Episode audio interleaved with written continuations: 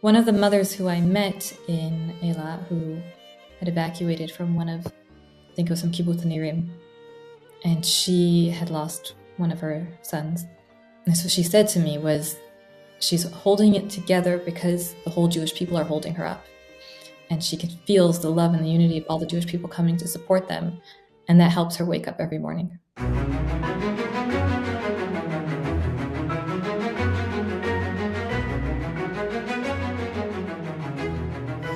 Welcome, everybody. This is Ordinary People with Extraordinary Stories, and I'm joined today by Bruria Efune. Bruria is and her husband are co-directors of Ohr Chabad. Um, they've been working on establishing a new Chabad resort town in the Negev. Welcome, Bruria. Thank you so much for joining us. I know you've also written quite a bit for Chabad.org. You are a journalist. You write on Chabad.org's news site quite a bit.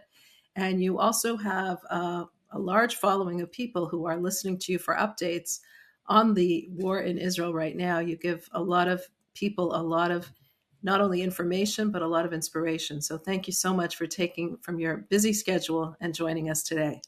Thank you for having me. Um, thank you. Bruria, tell us a little about what the situation is like right now where you live. Mm-hmm. So I live in Beersheba. In the beginning, it was it was a lot for us. Um, a, the very first day, we woke up to a lot of sirens nonstop the entire day uh, a rocket had landed not far. You mean this house. is the very first day of the war? That was Simchas Torah. Simchas Torah. Mm. Yeah, we woke up six thirty, like everybody else in Israel, to sirens. Um, because we're in the south, we had a huge volley of them.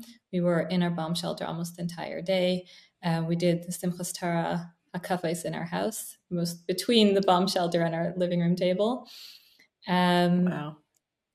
We also had a give us a little bit of an idea of mm-hmm. give us a little of an idea for those who don't know Israel, like how far are you from the actual attack, where the actual mm-hmm. attack occurred in in in near Gaza? Okay, so the closest attack was about a 15 minute drive from our house. The truth is, there was also an attack oh, wow. So a terrorist did come to Beersheba, mm-hmm. but thank God he wasn't successful. Um, I mean, the way it works in Israel is you only find out things because the the grapevine. So my friend's mm. neighbor's grandfather's apartment building was shot at, which is about a five minute walk from my house. So the terrorists were shooting at their house, wow. but everybody was indoors, and um, the police eliminated him before anything could happen. Mm. Um, there were other terrorists on the way to Beersheba, and they were caught on the way. Mm-hmm. So thankfully, um, we didn't actually have terrorists here, just heavy rockets, a lot of landings, one near our house. And the brunt of it was between a 15 minute drive of our house. Wow. And I know in our little uh, pre pre recording, you were having a little trouble with the connections because you mm-hmm. have some interceptors right above your house that are, yeah. So I guess that's the Air Force base is actually right down the road from my house, right outside Beersheba on the side that we're on. So all the, I mean, there's a few Air Force bases in Israel, but this is the one closest to Gaza. So we constantly hear the airplanes, the jets take off on the way to Gaza. We kind of learned how to tell the difference between, you know, the different sounds, what they are, and we know which one it is that messes up with our internet and our cell phone reception. Um, simple things like in the in the first days, we changed the uh, battery to our car key a couple times because it wasn't working unless we went right up to the car until somebody let us know that it's not that the battery was out; it's just the interceptor planes above interceptor was ruining the reception. We're ruining it. Oh wow, mm-hmm. wow. Yeah. So all these like little things that are little taking things. place during the war that really affect daily life, I guess. Yeah. But there's also a lot of big things, and that's what a lot of what you've been reporting about. Can mm-hmm. you give us a feel of what some of the things that you've been doing. I, I know you you've gone to what you called the bomb shelter park. Tell us a little about that. Mm-hmm. What is that? So in the first days of the war, we we had a lot of sirens here in Beersheba. Um, the, for a lot of people, the natural response is to stay inside because instructions are to stay near a bomb shelter. In Beersheba, thankfully, we have a whole 60 seconds to run to safety. You know, in central Israel, they have a minute and a half, But closer to Gaza, some of them only have 15 seconds. So we feel really lucky with our 60 seconds. But when you have kids, wow. 60 seconds means you need to be very close to your bomb shelter all the time. So for a lot of people, that means staying inside all day. Um, but that's not it's not healthy. It's not good for the kids. It, it increases the trauma of the experience when you know you're trapped inside. It's important to be around friends and a support network when you're going through a traumatic experience like this. So we're very fortunate that nearby our house there's a playground that has a giant underground bomb shelter um, there's a few underground. Underground. So there's a above ground a little space that has a staircase, and then you go down under, and underground there's a big space. So there's a lot of bomb shelters oh. like this, but most of them aren't close enough to the park to get there with your kids within 60 seconds. Mm. We're very lucky because there is one like that near our house. Um, the walk to get there is a little bit nerve wracking because it takes us three minutes to walk there. So there's about one and a half minutes of the walk where Thank God we have never been caught during that one and a half minutes, but it is a nerve wracking one and a half minutes. Wow. Um, do, do you run? The, do you run there or do you walk? We walk quickly. I have, a, you know, we quickly. Had, okay. The first few times we went, it was we, we had a whole protocol with the kids. They stay right next to me. They can't be too far ahead of me or too far behind me. Um, we walk fast, and the whole walk I say, if there's a siren goes off while we're here, we're going to run back to the house. Now, if a siren goes off when we're here, we lie down flat next to this fence and put our hands on our heads. And the kids have practiced that. And then I say, if a siren goes off while wow. we're here, you know, that's where we're going to lie down next to with our hands on our head. And then when we get up to the point where I think we could make it, I'll say, if the siren goes off here, we run to the bomb shelter. And um, wow, the kids so have memorized something that. as small as going to a park. Yeah. Wow. Yeah. And something as small as going to a park has become a whole. Can I ask how old your children are? So my oldest is 11 and my youngest is six. God. And how are they dealing with that whole situation?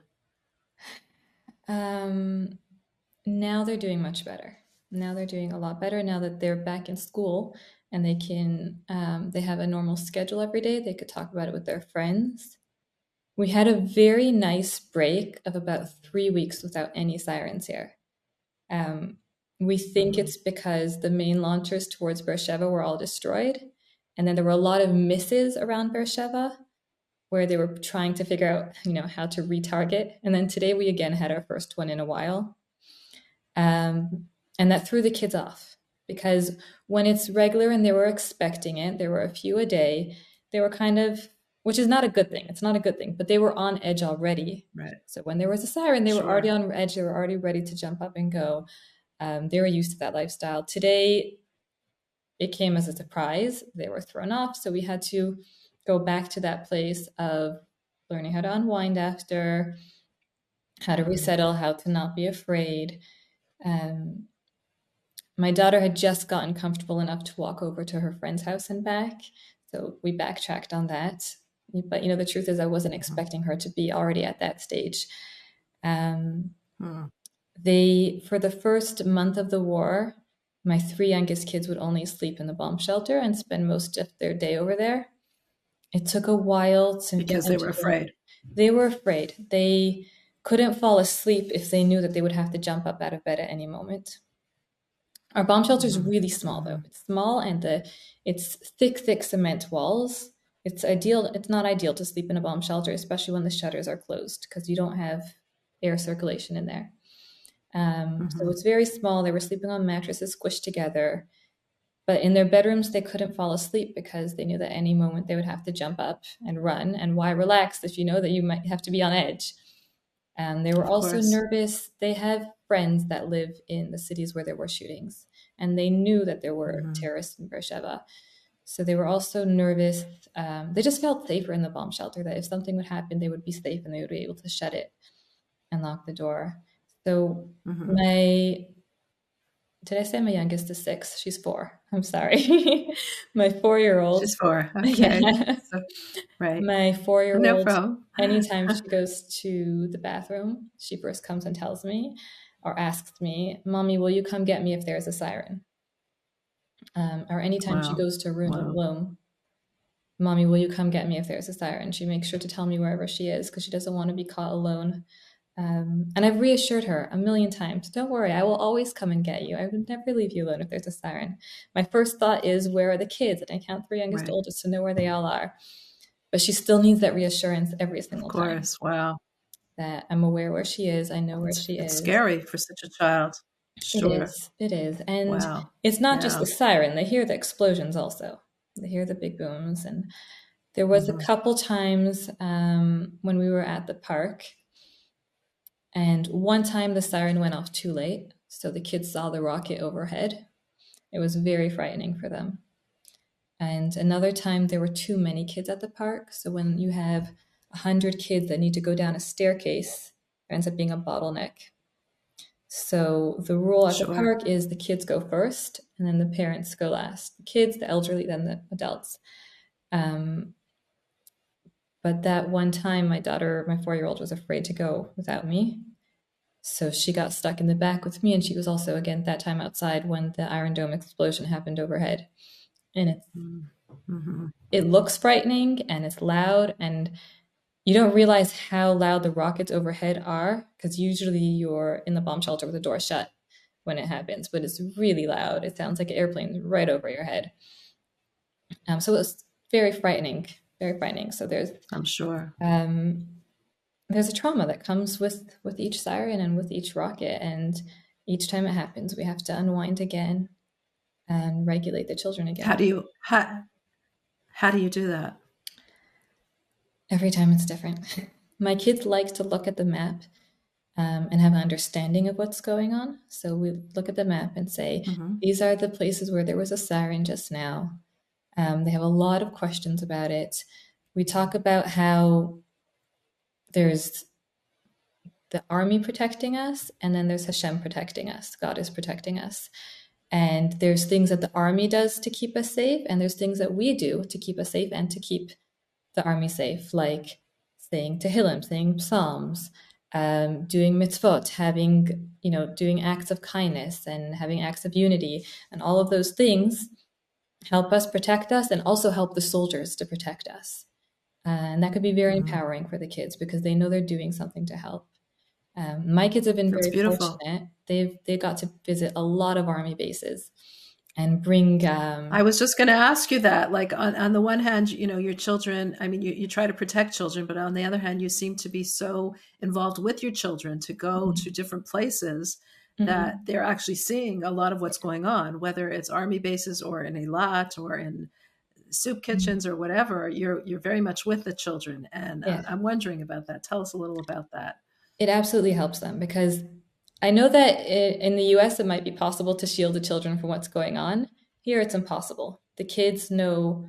Right. Um, until a few days ago, I was able to say they knew almost everything. And now I would say they know 98% mm-hmm. of everything, including the things I was trying for them to not know. Um, because wow. somebody told them. Um, you mean the, the whole massacre, all the massacres and what happened there? So they, they knew about the massacres. They didn't know about the horrific parts of the massacres. So they and knew from the very first day because mm-hmm. it was Simchat Torah. We didn't have our phones on. I didn't feel like I needed to turn on my phone. I know a lot of people, when it's an emergency situation, they technically you are allowed to check your phone on Shabbat to understand what's going on and how to do safety measures. I felt that because we had a sturdy bomb shelter and we were next to it, I didn't need to turn it on. But when there was a lot of smoke around our house and a lot, mm. too many ambulances to understand, um, I went outside with my kids and my husband to see if we could figure out what was going on. And a neighbor said that hundreds are killed, dozens are kidnapped. Wow. And my kids heard that. So, straight off on the first day, they knew. There's posters everywhere in Israel. Everybody talks about it. My children have friends in the cities where there were shootings and killings. Um, so, they know everything. Hmm. Um, wow. And yeah, you can't, it's impossible to shield the children. You can't shield. You can't. Right. So, for them, especially my older kids, they feel much more empowered when they have a full understanding of what's going on. My boys can explain everything. They wanted to know who are all the different armies involved and what, how does the IDF protect against each one? What are the different fronts? They looked at a map to understand it all. It's very important for them to understand all the details, and it gives them, I don't know, some sense of control of the situation. When we visit the soldiers, now then they suddenly feel like they're helping, or when we their favorite thing to do by far was packing boxes in the soup kitchen. It was their favorite thing to do. Um, where, where was the soup kitchen? Let's hear about so this. Ofakim, to begin with, was a very poor city. Um, it was a How far is that in, in relation to where you are? 15 minutes drive from us. 15 minutes. Drive. And that's closer to It's closer to Gaza? Gaza, yeah. Mm-hmm. So Ofakim, to begin with, was a very poor city, very neglected. Um, in need of a lot of help. And then a large amount of terrorists made their way there on Simchat Torah. And the terrorists clearly knew the city of Ofakim well because there was a new neighborhood in Ofakim, which is a normal entrance to come through, that is a majority policemen. The terrorists went around through side roads and came to the older neighborhood. In the older neighborhood, the people don't have bomb shelters in their homes. So when the sirens went off, Everyone ran to the outdoor bomb shelters, and the terrorists waited for them there. Um, wow. A few people involved in the soup kitchen were, were killed. A few people who had been dancing at the Chabad Simchat Torah the next day were gone. Um, so it was the the city was hit very hard. So Chabad has a soup kitchen there that has works together with the city. The city sends people to the Chabad soup kitchen. And the day after the war broke out, suddenly their clientele quadrupled. Some because they didn't have family anymore. I mean, fathers and right. were were killed. Right. Um, and a lot a lot of it in the beginning was for two weeks people didn't leave their houses. It was too frightened. Mm-hmm. They didn't know if there were still terrorists wandering the streets. They were traumatized. Sure. There were horrible sights in the street. They didn't want to see the bullets riddling the sides of their houses. So, wow. um, a unit of soldiers actually came to help Chabad deliver, armed guards came to help Chabad deliver the uh, meals to people's houses. Oh wow! So the Ofakim soup kitchen is not in one place. It actually del- they deliver food deliver. to the different. So they used to they used to be in, in one place. They had to completely change plans the day the war broke out. They went from serving right. around 100 people on a weekly basis to hundreds daily and delivering. So the entire layout wow. changed to packing boxes um, and delivering. And so thankfully they got a lot of volunteers, but it's a poor city. They didn't really have funding. So I called up, I'd actually, I wrote about them for an article on Chabad.org. And then I spoke with the uh, Chabad rabbi in charge of the soup kitchen and I asked him, how are you paying for this? And he said, I have no idea. We just know this is what we have to do. And then when the war is over, I'll look at the bank account and figure out what to do next. But I don't know how I'm going to cover it. Wow. So, um, my husband's cousin, Kylie Feller, is amazing. And she had asked me, um, how can she help out? She has an organization and she wants to see how they can help out. And I told, asked her, you know, I said, maybe you can set up a campaign page for Chabad of Ofakim. Um, so she opened up a campaign page for them with help of um, the Chabad office in Crown Heights. Um, and we started fundraising. She shared it with her network. I shared it with my network. Um, we went over to, you know, show people what they were doing. And my kids loved packing the boxes. And when they were packing the boxes, they asked the rabbi if they could put extra cookies in each box because they said people need to have good treats when they're in the bomb shelter. So, you know, thinking about the practical things there. Oh, wow. So if anybody got a box with a of lot course. of cookies, they know that my kids packed that one. That's so sweet. So yeah. you went with your kids to this Ofakim soup kitchen mm-hmm. and helped out there. Like, yeah. what, what, how long ago was this? Um, this was during sometime in listen the days and, and nights are mushed together i have no idea mushed together sometime sometime I, i'm saying was there were you worried? I, I know there's a lot of rocket fire going on there. Were you yeah, worried about that? So we weren't worried. Um, my worried. kids get on edge from the rockets, but they're not scared of them. There's it's a mm-hmm. I don't know how to mm-hmm. explain it. They one one son actually enjoys the rockets. It just puts them on edge because there's an adrenaline. So right. my adrenaline junkie son loves the rockets and wants more and more. Um, my other kids not so much, but it, it puts them on a bit of an edge because they're prepared for it, they're ready for it, and there's an unwind after each one, and they have to constantly think, am I in a safe zone? But if they know where's the nearest bomb shelter and um, that there is a bomb shelter locally, they're fine. So they're okay with, in Ofakim, there's 45 seconds. Um, we've been to hmm. places where there's 15 seconds and they were fine with it. Um, wow. wow. Yeah, we went to Moshav Patish to deliver toys. My father in law brought, I think it was 19 duffel bags full of really nice toys for the children that were in areas heavily affected. And we went to deliver where, them. Where, where, where is this Moshav? Moshav Patish is right on. So there's the area of all the kibbutz and yishuvim and sderot that were evacuated, and they're exactly on the line that's like. Oh, so they're still there. That's if right. So they're still there. So uh-huh. that's why we went there to bring to them. They, wow. thank God, Moshav Patish, the terrorists were killed right at the gate. So they didn't get in. But what happened was all the um, youth who were fleeing the music festival went to Moshav Patish. That was, mm-hmm. you know, the first Moshav in the line of where to run to. I mean, not all mm-hmm. of them, but a lot of them who ran in that direction. That's where they ended up. Right. A lot of the heroes who drove back and forth to rescue youth were from there. We're from there. Mm-hmm. Wow. Yeah. Wow. Yeah. So there, it you hear the artillery. Everything's constantly shaking.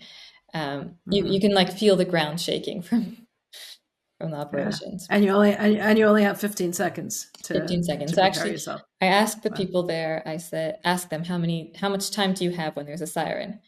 And the majority of them said, I don't know. If I'm close to the bomb shelter, we'll go into it. If not, we lie down and put our hands on our head.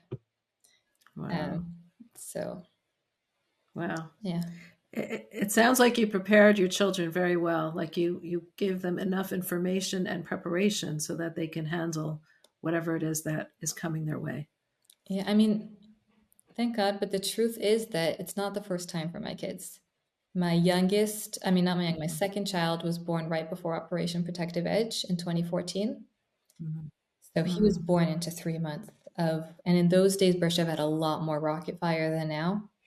It was mm-hmm. almost every hour. I remember, you know, put the babies in the bath, siren, take them out, go to the bomb shelter, um, put them back in the bath, siren again, um, put some food on the stove, siren, turn off the stove, come back. The food tasted terrible each time.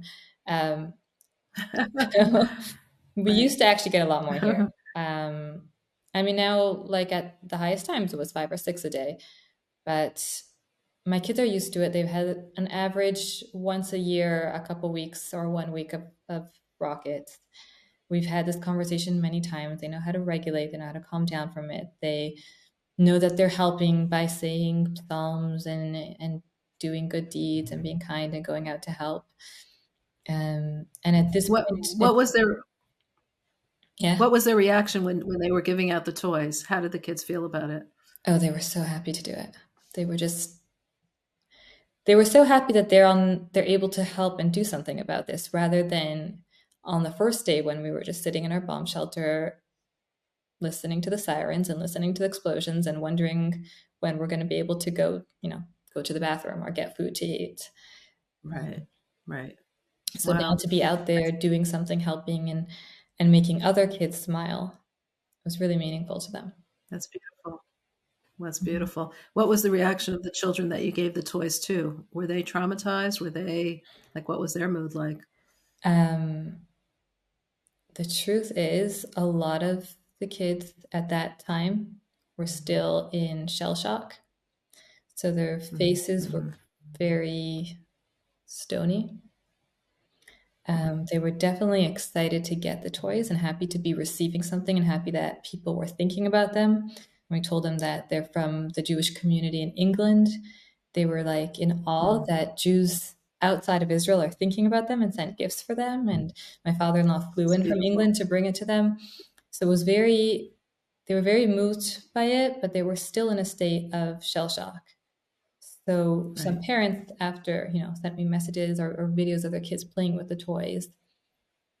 This was in the beginning. Um, last week we went. Uh, my husband's cousin Brad and his his relatives in Arizona sent a donation to buy a lot of toys for kids that have been relocated to Eilat. So a lot of the most traumatized communities to Eilat. There's actually 70,000 families displaced by the war, 70,000 people displaced by the war in Eilat right now, including 16,000 children. And the Chabad Shluchim there are doing wow. incredible work to take care of them. So each hotel has, you know, a different kibbutz or moshav staying there together. So we brought toys, um, Lego, nice size Lego sets, you know, the, the type that the kids love to get. Um, we bought about 500 of them and gave them to the kids there and did a whole fun event. Somebody called Simcha on Wheels came and did some dancing with the kids. And a lot of parents came up to me to tell me it's the first time we're seeing the kids smile since the war broke out. And this is like, I think it was 54 days in. Even some in the back of the room, there were some grandmothers, some saftas. And I went to talk to them, and they're like, I don't have a kid to bring to this event, but I came because I heard that the kids are smiling and I had to come see it for myself. Um, one one wow. lady even she told me that, and then she went and she came back a minute later, and she's like, "This is my son. He's on reserve duty up in Lebanon, but he got a day off and he flew down to visit her because from Lebanon, from the far northern border of Lebanon down to Eilat is a so he came by plane to visit her for 24 hours, and he was resting, and she went to get him because she said, "I need him to see that the kids are smiling." Smiling, and it'll it'll wow. give them strength to go back to the war. They were so that was the first time that these kids were smiling. They were getting along together. The hotel staff, who the kids actually made a speech thanking the hotel staff for being patient with them, despite the fact that they drive them crazy. And the hotel staff stayed to the way end of the event. I think it was 11 p.m. And I was wondering, you know, they could have gone home already. And they were standing there chatting and smiling after all the kids had taken their toys and gone. And I went, I was, you know, wondering why they're still there. They can go home. And they said, You don't understand. If we saw the kids smiling and getting along, usually they spend the whole day fighting, getting on each other's nerves. They're on edge because they're these are very traumatized kids and they're not home. They're used to running around free in a kibbutz or in a moshav and you know biking around all day. And now they experienced a huge trauma. They don't have their own belongings. They're inside of a hotel building where you know instead of beautiful green fields, it's hallways lined with doors. Um, instead of a playground, is a big conference room with sure. and they're like the kids were smiling they were having fun and, and they're like the hotel staff were on a high from seeing it so it's something where wow. you know thinking wow. of these children Incredible. showing them that the jewish people in america are thinking about them it and giving them a good time it, it made there's a huge difference to be made and the truth is i feel like we owe it to to these people and these kids because they were standing guard on israel's borders and um, lost a lot because right. of it. And they, they were doing that for the rest of us. Right. Mm-hmm. Right. Well, it, it, was I, it was thanks to you that I actually interviewed Chani Klein from Eilat, mm-hmm. from Chabad of Eilat. Mm-hmm. Um, you put me in touch with her, and amazing what they're doing there. Mm-hmm. And the incredible thing is how many people, how many refugees are are actually there. Yeah. You know, just but you're seeing it like on a first on a first-hand basis. Yeah. So when you come there, how do you know who to even go to? Like even what to do? It just seems so overwhelming and just so like such a huge tragedy, mm-hmm. so much people, so many people. Mm-hmm. How do you even know where to start? You know, I got to the first time I went down to Eilat was because was in the way the first week of the war, like a few days after the war broke out. Um, and my first instinct when the war broke out was, what can I do? I can write. So I was writing. And then my husband said, we need to get out there and do something. Let's call the Shluchim and and see if they need help. And they said, we desperately need tzitzit for the soldiers. So we went, we got rid of a whole, you know, at that point, the war was really hard. There was a tzitzit shortage. Uh, we found, we brought them, we drove them down. And that was in the very beginning. And it's also how we began our friendship with the Kleins, Chani and Mendy Klein. Mm. Um, we saw them at the very beginning when it was the emergency point where mothers had fled the massacre and went into labor and they were, you know, mm. six mothers just had a baby and they fled with nothing. They needed strollers and car seats and baby clothes and diapers and wipes. And there were people who had nothing and needed, you know, food, clothes, and it was just a mass effort to get everything that they needed. And just dealing with the very, very basic emergencies. Um, we went, went back to Eilat three times, and each time, and we've been in touch with the Kleins in between and got to see how, you know, they figured out what was needed and went along and created a solution to the point where now their phones are ringing nonstop with all the different um, staff from hotels asking them to come help and do programs there. And it went from mm-hmm. they started making programs in one hotel to now they're doing in 45 hotels for 16,000 wow. children. Wow, um, incredible. Yeah, I mean, they went and they saw the first thing they saw was that you had a hotel with 250 families and three washing machines. And it's not like they even had a lot of clothes either. They came, some families didn't have time to pack. Anything, uh, sure. Nothing. They just took what they could, right. Exactly. And some had maybe one change of clothes per kid. And then they had to share three washing machines with 250 other families. Um, so I think one of the first things that the Kleins did there was get washing machines for each floor of one of the hotels. And then word spread that they did that, and the city stepped in and did that, copied, and did the same for all the other hotels. So in the beginning was the very basics, and then they saw that the kids don't have school. They came from a really traumatic experience. The teenagers themselves disappeared, which is very concerning because you have teenagers that experience huge trauma. They don't have school, they're bored, and they're in a city that's used to um, tourists and has a nightlife that's not known for being completely legal. Um, wow. The teenagers were disappearing. The parents weren't. A recipe for disaster, sure. Recipe for disaster. So they, um, I guess it was a few weeks ago. We were there when they did the first um, challah bake. Um, brought challah dough to one of the hotels, and the kids came and they got to make their own challah, and the mothers got to help their kids make challah. And they don't have kitchens; they they're away from their home, giving their kids whatever the hotel is serving. Um, and they're used to being able to feed their families what they like to feed their families, and now they can't. So they were able to make challah with their kids and then have freshly baked challah. It was amazing. So then it mm. kind of blew up and spread from there, where all, they started doing daily events. So the kids would have regular activity every day with volunteers who would the same volunteers showing up every day to build a relationship with them. And then they created the most important, I think. I mean, they have a lot of activities thankfully for the kids and the mothers and the parents. I think really the most urgent and important thing they're doing is making seating rooms in the hotels some of the hotels, not all of them, gave them a room for the teenagers. They got ping pong tables, foosball, maybe air hockey, PlayStation, and then a bunch of table games. And some volunteers come every night from about 9 p.m. through midnight, sometimes later, and sit with the teens and play with them and talk with them and have meaningful conversations. And the teens are there instead of who knows where. Right. Wow. Yeah. Wow. That's incredible. Just incredible. Yeah. It's uh, it's just you know you're, you're giving us a little picture of, of so many things that are going on like in so many different places mm-hmm. by individuals who are just stepping forward whether it be you know a cousin in arizona or a father-in-law in england or mm-hmm. a shliach in ofakim or yeah. you know everyone just individuals stepping forward and doing their part to brighten the life of one other mm-hmm. person or a few other people.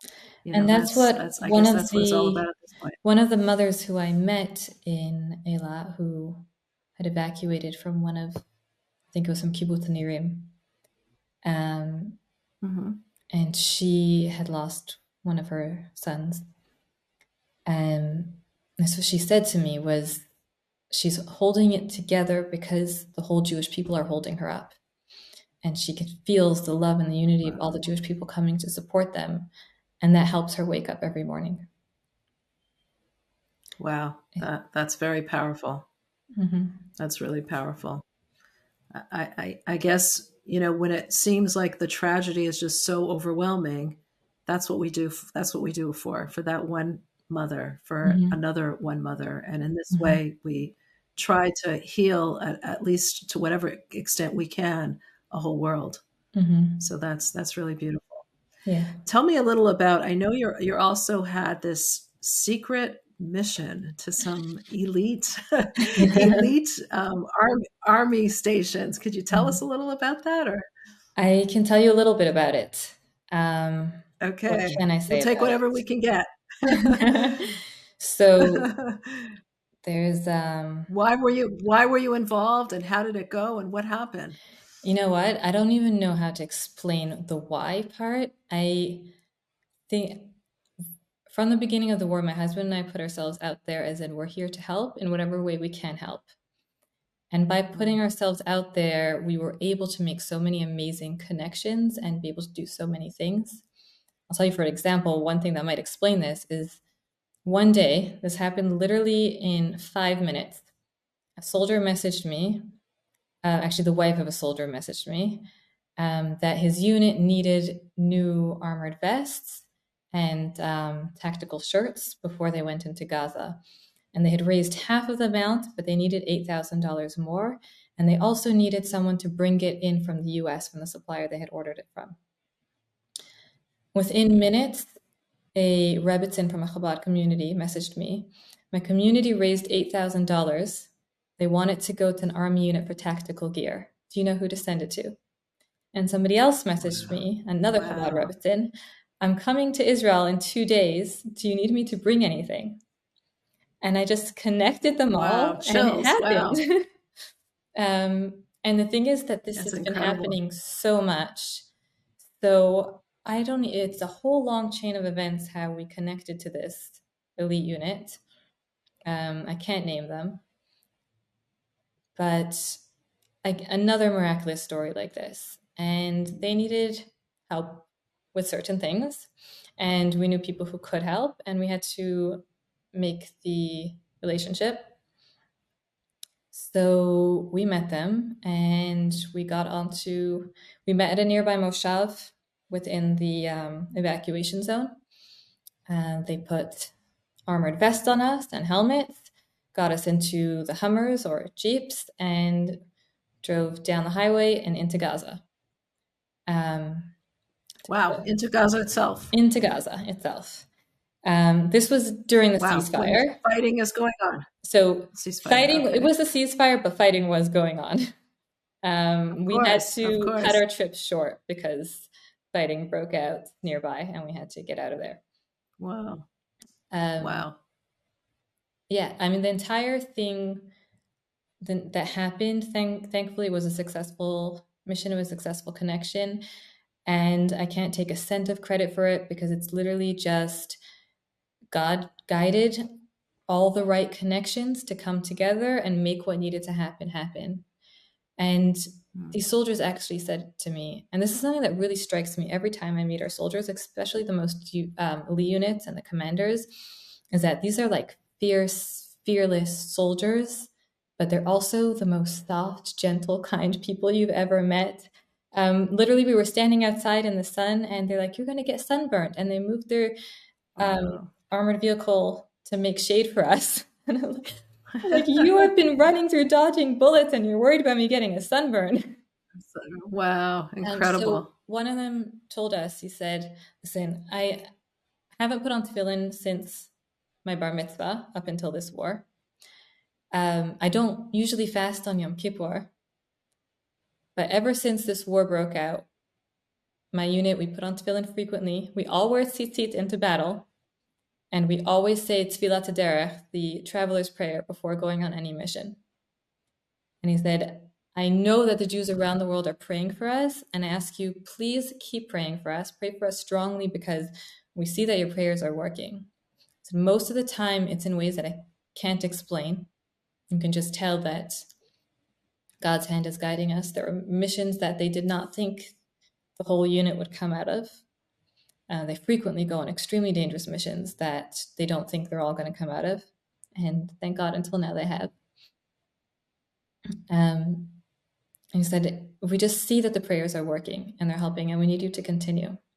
One of them showed me a few videos that he had mm. on his phone from houses that were burnt down in the kibbutzim um, I think they were from Kibbutz Be'eri because this unit, they're a reserve unit, and they had all on Simchat Torah immediately ran over to Be'eri. And he showed me on his phone several videos that he took of the entire house was ash. For example, in one video, sitting on a table at Tehillim, of Psalms, in perfect condition. And he said, I took this as a sign that what we need most right now is prayers. And um, a side point, Incredible. this unit, wow. they all showed up on Simchat Torah to Kibbutz Be'eri. A lot of them came without weapons. So quite a few of them are medics. One of them's a, a doctor, and they just knew that they had to be there. So they just went to Be'eri without weapons, and the ones who didn't have weapons got weapons there from fallen soldiers. And those are the weapons that they're using now in the war. Um, at this point, every single one of them in the unit holds the weapon of a fallen soldier and says that that's, you know, a reminder of, you know, we're fighting for the Jewish people and we have to do this for, for the Jewish people. Wow. Incredible. Just incredible. Really the most. How long were you with? Mm-hmm. How long were you with this unit? We spent like how long did you spend in Gaza? Um, we were in Gaza only for an hour. we spent a few hours of the morning wow. with them, getting wow. to know them, understanding what they. So I, am just. Mm-hmm. Yeah, you you were going to say something. You were going to say a message. I think. No, I was just just saying how amazing our soldiers are that they're almost an oxymoron and anybody who lives in Israel and has interacted with our soldiers will tell you that they're brave, they're fearless, they'll go out and do anything. And this commander, who's I think in his 40s, I hope he doesn't get mad if I'm overestimating, um, told me that he's never seen soldiers this capable that are giborim, you say in Hebrew. Um, hero, I don't know how to translate giborim. Um, just fearless heroes a, a strength yeah fearlessness yeah. wow but then at the same time what do, you, what do you think is fueling that that this is what they said is that we have to do this for the Jewish people. We have to do this for Am Yisrael. I mean, the soldiers were. I, I freeze up thinking about it. They were explaining a mission that they need to go on, or that they wanted to go on for, um, and they said, "We know that a quarter of us might not make it out of if we do this mission. And he said it with the most straight face. Hmm. But we have to do it for the Jewish people. So they, they go on, they go through really dangerous places. This is the unit that goes places where you don't think the army goes. And he said, but we have to do it for the Jewish people. So they're the most brave, wow. fierce, fearless, selfless soldiers, but then they're also these gentle, soft people full of faith and full of love for the Jewish people. And it's facing them is like a complete oxymoron and you realize that you know this is what the jewish people are. We wow. we don't want to be fighting. We don't want to be doing war. We do it because we have to. Um, we do it because we have an obligation to protect our people and to protect our nation but what we really want to be doing is you know it says hakol kol yaakov de esav esav wants to fight yaakov the jewish people we want to you know sit learn torah do mitzvot do good deeds take care of each other. And that's who they really are. Absolutely. At the end of the day, you know, there's soldiers that were worried that we were going to get a sunburn. Incredible. Wow, incredible. Bruria, you know, I, I, just find it incredible. Like it sounds like your whole life is almost on pause with the war, just trying to help out in any way that you can. You and your husband. Did is it like? Did you put everything on on stop? Like how how, how are you doing this? there are some people who I work for on a regular basis who are not so thrilled about this. Um, I have been doing less work than I usually do. I can imagine. um, wow, wow. But it's how can I not? You know, the, it's the call. It's the call of the hour. It's wow. the call of the hour. The the Jewish wow. people are, are going, you know, going through the hardest thing in in decades. Um, and we need to do what we need to do. Wow. Yeah. Incredible. What it, what what message could you give? I mean, you're you're speaking now to an audience which is probably mostly Americans. Mm-hmm. Um, in Chutz La'aretz, people outside of Israel, what message would you like to give to mm-hmm. people that are listening to you right now? What would you like them to know and to to do? I guess for the people in Israel. It's a good question. I think first of all, we're nearing sixty days of the war, and it's easy to you know most people are moving on with life and moving on to different things. Um, and I ask that you don't forget that there are there's still a war going on in Israel. There's still a hundred thousand, more than a hundred thousand displaced people in Israel displaced by the war that are still suffering and still need your help. There are still soldiers in Gaza who need your prayers, wounded in the hospital who need your prayers, your prayers, your good deeds, unity, the unity of the Jewish people makes a difference. Our soldiers, our incredible soldiers who are putting their lives on the line, asked you to pray. They said that your prayers help. So please don't lose that um, motivation, and that energy, momentum. the momentum. That's the word I was looking for. Don't lose that momentum, even as each day passes, goes on, and the war drags on. Um, remember us. Remember our soldiers, and remember our displaced families. Wow.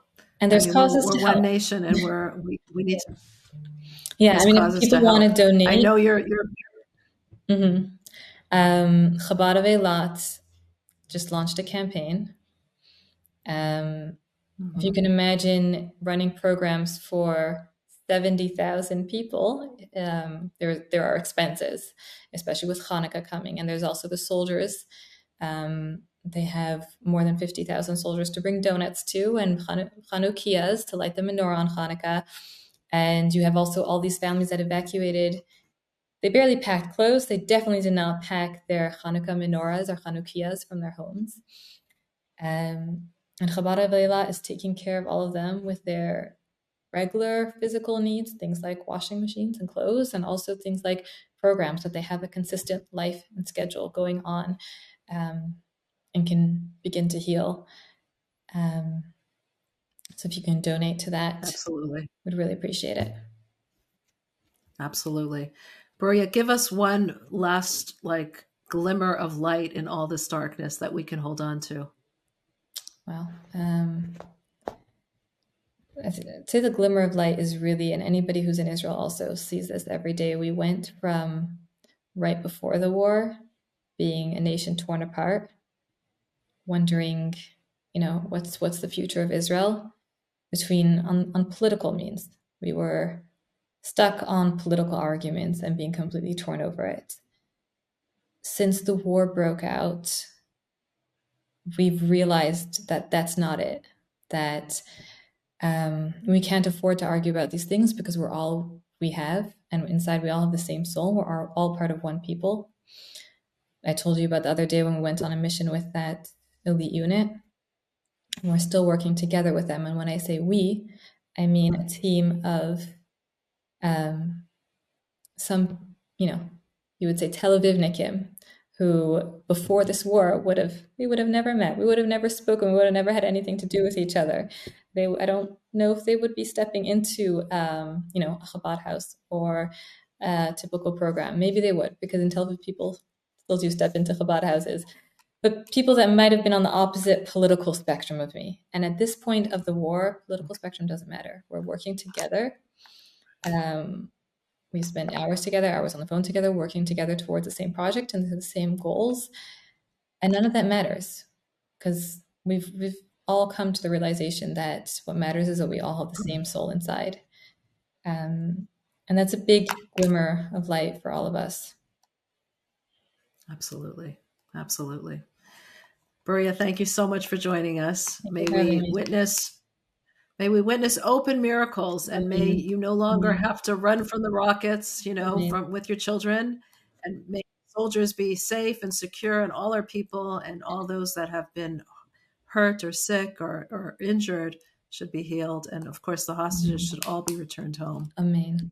Wow, that was an incredible interview with Bruria Efune. But what I think what most stood out for me, the moments that stood out for me from that interview, was number one, when she spoke about that mother in Eilat who lost a child and who said, It's because of what we're doing, what all of Klal Yisrael, what all the Jewish people are doing. We are giving her strength. As Bruria brought her something and she sees she's bringing toys for these children, she felt that strength from all of us. And I guess we all can give someone strength in whatever area that we're working on, in something small that we're doing, we can provide that strength. And the other moment that stood out was how she described those soldiers as being such fierce soldiers, but yet so sensitive and so caring. And I, I guess that's that's one and both of them are really the same message how the jewish people have this strength this inner strength this tremendous um, feeling that we're going to continue and we're going to go on and we're we will survive at the same time that we don't lose the sensitivity that we feel towards others and i thought those points were really just so beautiful among the many many things that Bruria and her husband have been doing over the last several weeks since the beginning of this terrible massacre if you enjoy watching uh, this podcast, please make sure that you are subscribed to chabad.org forward slash extraordinary. And please drop us a line. We'd love to hear from you. We are now streaming on all podcast platforms, so you can find us there or on chabad.org forward slash extraordinary. Thank you again for watching.